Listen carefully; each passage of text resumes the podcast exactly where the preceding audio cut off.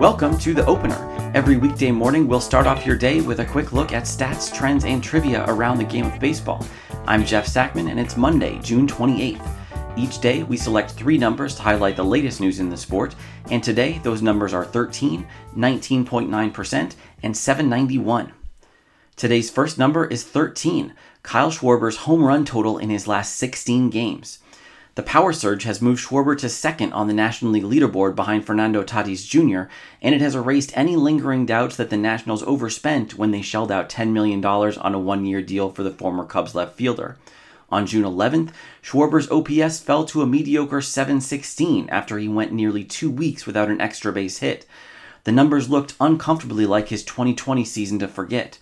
Since then, he's gone 20 for 60 with those 13 home runs, and his revised stat line harkens back to his career year in 2019. Yet even that understates Schwarber's current level of production. In 2019, his 871 OPS was 23% better than league average when adjusted for his home base of Wrigley Field. This year, his nearly identical 877 mark is 46% better. The league isn't hitting as well, and Nationals Park is a pitcher's park. Neither the league wide offensive swoon nor the unfriendly confines in DC are holding Schwarber back. At the moment, it looks like nothing can.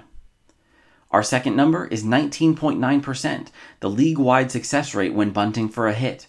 That's the lowest in more than two decades. With batters obsessed by exit velocity and launch angle, it stands to reason that we would see a generation worst erosion in the ability to square up or drag one's way to first base. Which isn't to say that nobody is still trying. The Giants' league leading 11 bunt hits is just one more surprise from the NL West leaders. The Yankees sit at the opposite end of the spectrum, succeeding in only one of 14 attempts.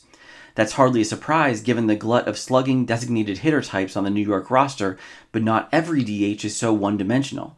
Shohei Ohtani is tied for the MLB lead with four bunt singles and a perfect 100% success rate. Ohtani's most recent bunt single came in his second at bat against the Rays on Friday night, two innings after crushing a 453 foot home run. Today's third and final number is 791, the season strikeout total of the Mississippi State Bulldogs headed into the three game set that will decide this year's College World Series. On Tuesday, the Bulldogs passed the previous single season record of 765, and with an overall rate of 12.3 Ks per 9, they've added another 25 cents. All 12 of the Mississippi State pitchers who have thrown at least 14 innings have punched out one or more batters per frame, led by sophomore closer Landon Sims, who struck out 93 in 56 innings. Just like in the pros, college pitchers are developing more velocity and batters are going for broke, so it's the fifth full season in a row that a new team strikeout mark has been set. Just how fragile are the records these days? The Bulldogs' opponent for the national title this week, Vanderbilt, is up to 758 strikeouts on the season, themselves recording nearly 12 Ks per 9. They won't catch Mississippi State, but in the remaining two or three games of the tournament, the Commodores will break the previous record and enter the history books as number two. Until next year, anyway. That's it for today's episode of The Opener. Please subscribe where you get your podcasts and let us know what you think on Twitter at Opener Podcast. You can always find episodes and full transcripts at openerpodcast.com. Thanks for listening.